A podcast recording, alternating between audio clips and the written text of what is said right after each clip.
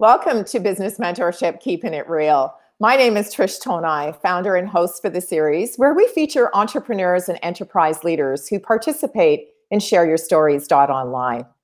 Today, I'd like to introduce you to Nathan Verkhovsky, who is a athlete that's taken his wonderful experiences over the years and turned them into an online professional development site called the Essential Academy. Natan joins us today from Montreal, Quebec. And we, of course, are very much interested in hearing all about his wonderful success. Welcome. Thank you so much for having me, Trish. I appreciate it.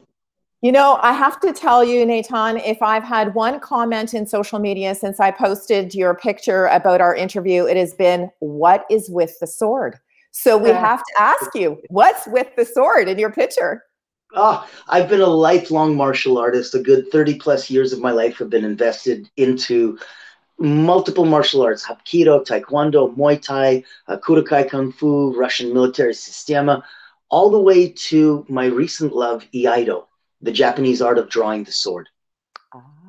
And that one goes back in the specific um, style that I'm with, Mokuyobi uh, Muso Shinden Ryu, goes back about 450, 500 years.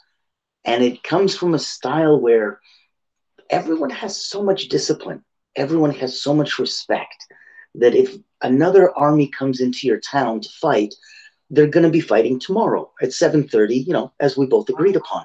So tonight you're my guest and my host. Even though we're fighting to the death tomorrow, tonight let's go into the tavern, let's put you up, let's drink, let's be happy because that's the way we did it 500 years ago in Japan.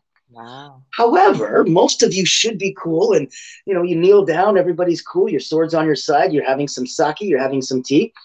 But then there's that one guy who looks over at you, reaches for his sword, and you unhinge your sword, you un it's like cocking your gun. Right. There's no reason that that's a violent, you know, um aggressive action. Aggressive, clearly, yeah. Yeah. Clearly, like that's not a oh whoops. So that is an entire martial art based on hey your army my army we're fighting in the battlefields. Here's how we fight. Multiple martial arts about how to do that.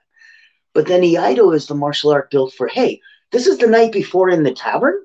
We're not supposed to be fighting. We're in right. weird close corners. I'm in a wall. There's no way to defend myself. So it's an odd martial art of when you're not supposed to be attacked and you were attacked.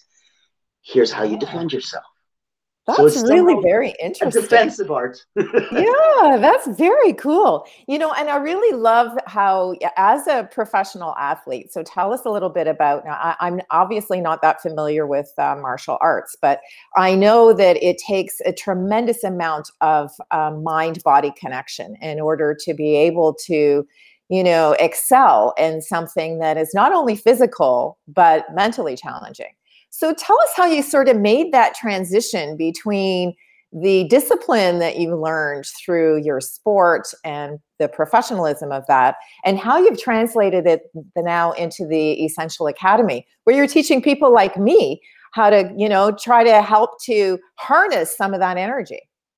Very much so. When i came i came as an immigrant from the former soviet union so that was one of the big drivers to go into martial arts. I was never a you know best dressed list at school. I was always bullied. So at around seven, eight years old, I started in martial arts. At around 15 years old, when you come from European parents, it's a given that you know if your mom's a concert pianist, so are you going to be. Your dad's an Olympic gymnast, obviously you will as well. And I ran my mom's course. I was a concert pianist by the time I was 12 and won Kiwanis Music Festival and was, you know, doing crazy things and working at home and had my own little music school. But my father's world, I left alone. And he is acknowledged in the World Acrobatic Society in 2016 in their Gallery Hall of Legends as wow. a Hall of Fame inductee. So he's wow. has been a big deal. And normally you'd start at around five years old. I missed it. So at around 15, I said, you know what? Enough is enough. Let me try this. And using the mental discipline that I learned from the martial arts for the last five, six, seven years, I applied that to power tumbling and went from 15 to 16 years old from never heard of this to ranked number one in Alberta. Which, wow. Thank you. To our American friends, that's the same as going all state and ranked number one in the state in one year. And it was one of those final event moments, and this will date me a little bit, but if we have a minute, I'll tell you that backstory. I was ranked number two in the province, And we're going through and you're driving to all these different events. And there was one last event for the whole year. And if you place first in this, it would tilt the tide and I would get ranked number one. And I'm going there and I'm focusing on my dad who's coming and he's my coach and everything was going amazing. And you go to warm up and the power tumbling is on this little bit of a track and it's off and there's a hardwood floor around you. And you're going round off, back handsprings, flipping, you're doing crazy things and stuff. One of the cool life lessons that comes from it is half of a degree off in the beginning 30, 40, 50 feet down the runway at about 20, 30, 40, 50 kilometers an hour as you're flipping backwards is a really big deal. And you are really off track. You are really off course. So in warm up, 20 minutes before the event, I was half a degree off.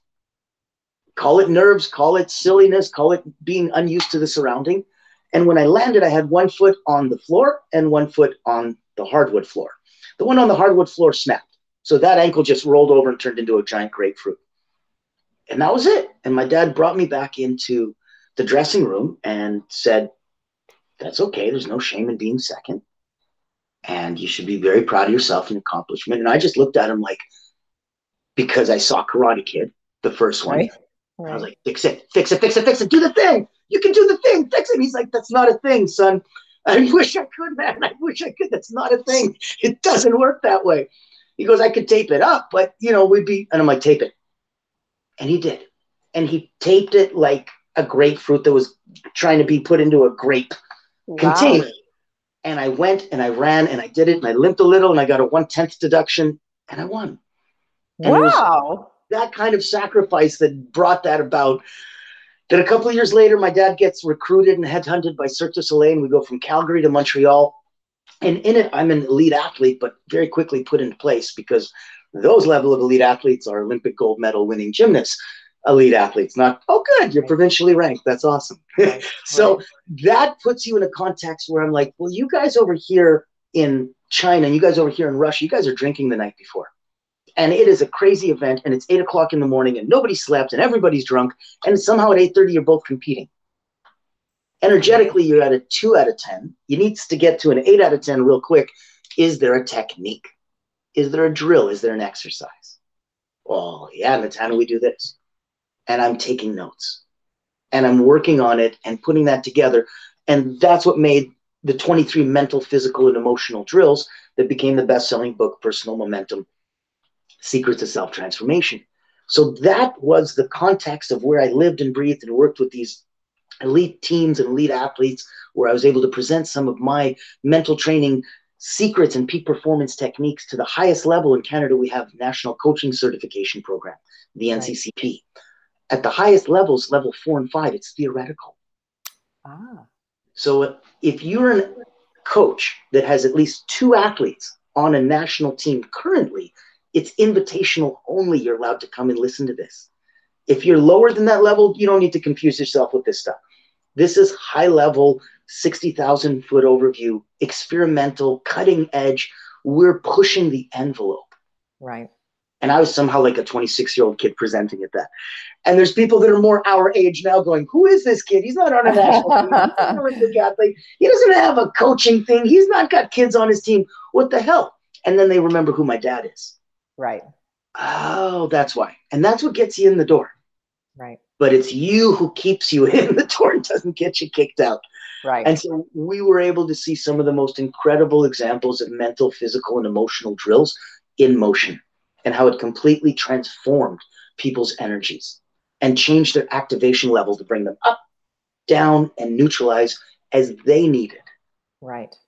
So, so tell me, here I am. I'm a business person. And I know that if I harness my mental energy, I'm going to be more productive. Uh, you know, I can uh, move my business and or my personal life in a certain direction. Is there a little tidbit that you could give me as a business person that shared in your award-winning book that you can say, okay, Trish, well, here's a little something that you can take away this afternoon and maybe try it over the weekend and see if it works. Is there something that I could do?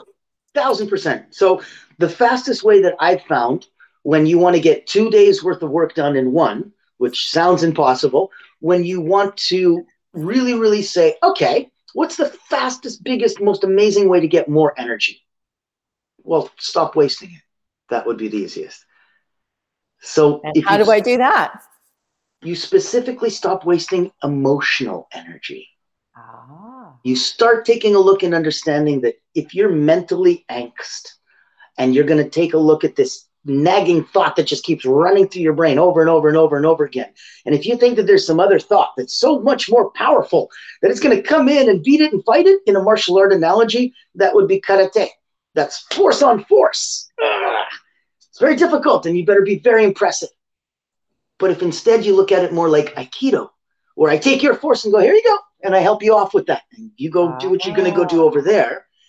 We don't take mental drills to fix a mental problem. When you're in a mental wreck, you do a physical drill. Get down and do 10 push ups. I don't care if you can do them.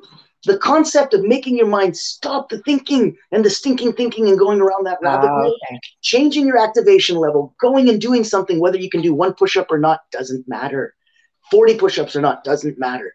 Making yourself, forcing yourself, because your mind is an incredible servant mm-hmm. and a really crappy master. Don't give yeah. it that role. It doesn't do it well. Well, that's really very interesting advice. Before we get to your three words of advice, I want to ask you another question because you've mentioned that uh, not only do you have very incredibly talented parents with a mother who's a concert pianist and a father who's obviously an amazing, not only athlete, but they're wonderful role models and mentors, I'm sure.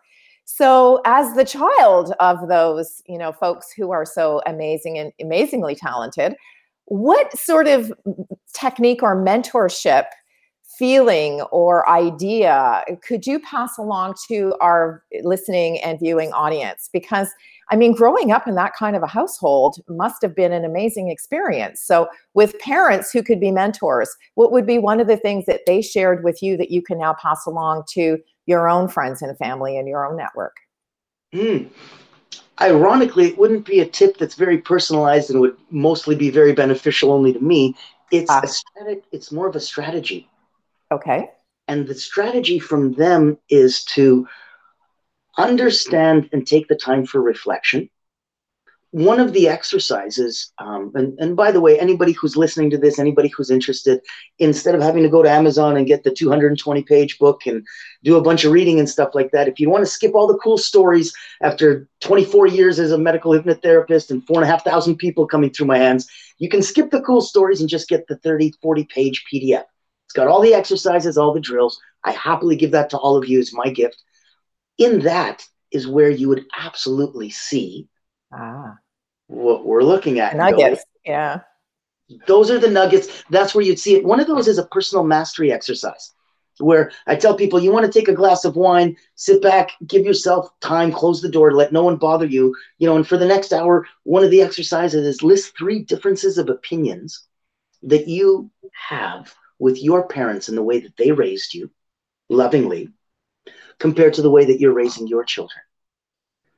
And resoundingly, wow had the answer come back, Natan, I can't do that with the glass. I need a bottle of wine. Yeah, for sure. For sure. So that's very that reflective. It's more of a reflective exercise where yeah. you can go back and go, hey, based on your parenting, good, bad, and different, there's lessons from there. They're right, much more sure. applicable to you than any lessons that I could bring from mine to yours. Well, that's really, really very wonderful. Now, as the as a participant in the guest blog, one of the things that we do is we asked everyone to share three words of advice. And I know you've given us some wonderful things to think about, but I'd like to share your three words and ask you to sort of summarize um, your experience. You've said gratitude, progress, and happiness. So, what does that mean to you and and to the folks that you work with? Mm, I use it as an interchangeable medium. Okay. Where if you wake up in the morning and your ultimate goal is to have happiness, the fastest, easiest possible way to do that is gratitude. Gratitude, yeah. Being awake and going, yes, I did it. I don't have a note from the big guy upstairs that guarantees me tomorrow. Maybe you do. I don't. Yeah. So I act in accordance and appropriately with that. And it's a blessing that I'm here. And I'm so thankful for it. And then I look at my beautiful wife there's a, a picture of us on our 25th wedding anniversary a couple years ago. So, and I've been happily looking at her face for the last 27 years and looking forward to the next 27 years. there's so many things to be blessed for. There's so many things to be thankful for. There's so much gratitude that literally gratitude equals happiness, like a mathematical equation.